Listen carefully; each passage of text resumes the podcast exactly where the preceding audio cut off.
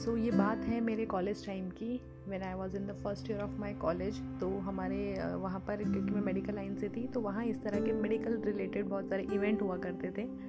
और एक इवेंट था जिसका नाम था infection control day so infection को कैसे कंट्रोल किया जाता है, या किया जा सकता है, इसके ऊपर में एक इवेंट था, और हमें भी पार्टिसिपेट करने के लिए बोला गया था। और मैं हमेशा बहुत ही एंथुसियास्टिक रहती थी पार्ट लेने के लिए। तो मेरा नाम मेरे डिपार्टमेंट से सजेस्ट किया गया स्पीच के लिए कि हमें पहले से कुछ टॉपिक डिसाइड करना था कि हम कैसे इन्फेक्शन को कंट्रोल कर सकते हैं। उससे रिलेटेड एक टॉपिक सजेस्ट हमें किया गया था और हमने उसकी प्रिपरेशन करनी स्टार्ट कर दी।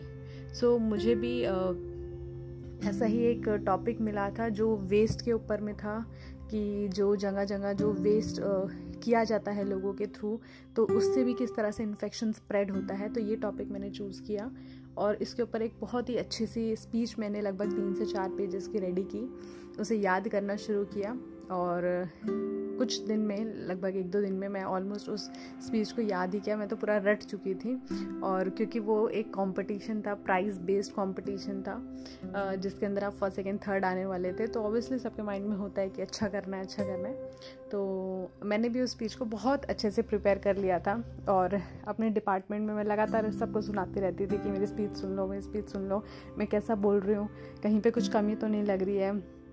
कहीं कोई कमी है तो मुझे बताओ, मैं कुछ भूल तो नहीं रही। ऐसे करते करते मतलब मैं इतना उसकी प्रैक्टिस कर चुकी थी कि मेरे डिपार्टमेंट में भी आधे लोगों को वो स्पीच याद हो गई थी और दे आर लाइक कि यार बस भी करो, हमें पका दिया तुमने, हमें हमें कुछ सस्पेंस तो छोड़ा ही नहीं कि हम उस इवेंट में क्या सुनेंगे। तो वो मुझे ऐसे बोला करते हैं बट मैं, मैंने कहा, नहीं, मुझे थोड़ा अच्छे से करना है। और मैं उसकी लगातार प्रैक्टिस करती रहती थी। तो मैंने बहुत अच्छे से, बहुत फुली मैं प्रिपेयर्ड थी उसके लिए और एक एक लाइन मुझे अच्छे से उसकी याद थी।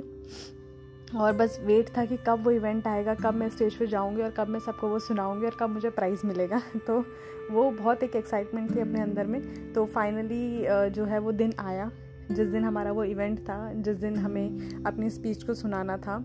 और जैसे ही इवेंट शुरू हुआ तो कुछ एक्टिविटीज़ स्टार्ट हुई। एक्टिविटीज़ के बाद में स्पीच का नंबर आया। और जब मैं स्पीच देने के लिए वहाँ पहुँची तो जैसे मेरा नाम अनाउंस हुआ जो स्टैंडिंग माइक था, वो था। और स्टैंडिंग माइक में, क्योंकि मेरी हाइट बहुत ज़्यादा नहीं थी तो वहाँ पे माइक की और मेरी जो हाइट थी, वो मैच नहीं कर रही थी। तो सबसे पहले उस हाइट को मैच किया गया।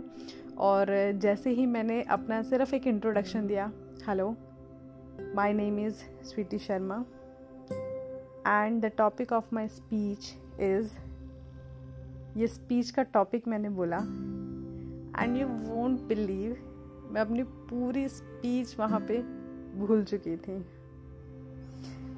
पता नहीं क्या हुआ जैसे ही मैंने अपने में सामने में पूरा वो ऑडिटोरियम था और सामने में आ, सारे मेरे सीनियर्स मेरे बैचमेट सब बैठे हुए थे और जैसे ही मैंने उनको फेस किया आई डोंट नो वो क्या हुआ जो स्पीच मुझे इतनी अच्छी तरह रटी हुई थी मैं अपनी पूरी की पूरी स्पीच भूल चुकी थी।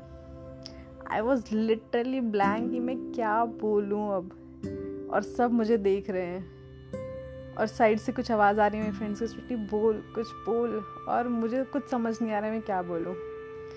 अब ऐसे टाइम पे आपको इज़्ज़त बचाने के लिए कुछ तो करना ही होता है। तो मैंने उस टाइम पे इज़्ज़त बचाने के लिए क्या किया कि मैं जैसे हम लोग वाइट एप्रन पहनते हैं तो जो स्पीच का जो पेपर था जहाँ पे पूरी स्पीच लिखी थी, वो बाई चांस उस टाइम मेरे एप्रन की पॉकेट में थी।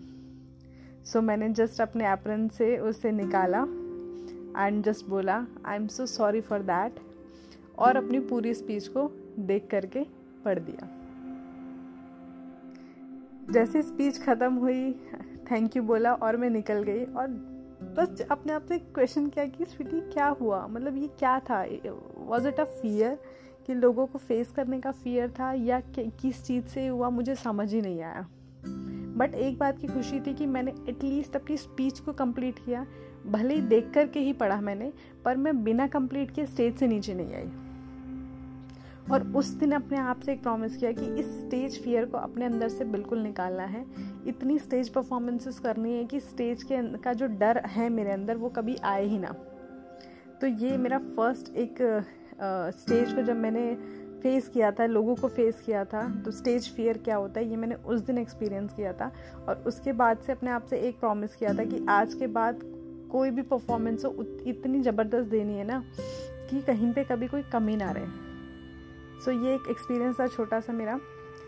आई होप आपके साथ ऐसा कभी कोई एक्सपीरियंस ना हो तो अपने आप को पूरा प्रिपेयर करें किसी चीज़ का डर अपने अंदर लेकर के ना जाए और बेस्ट करें।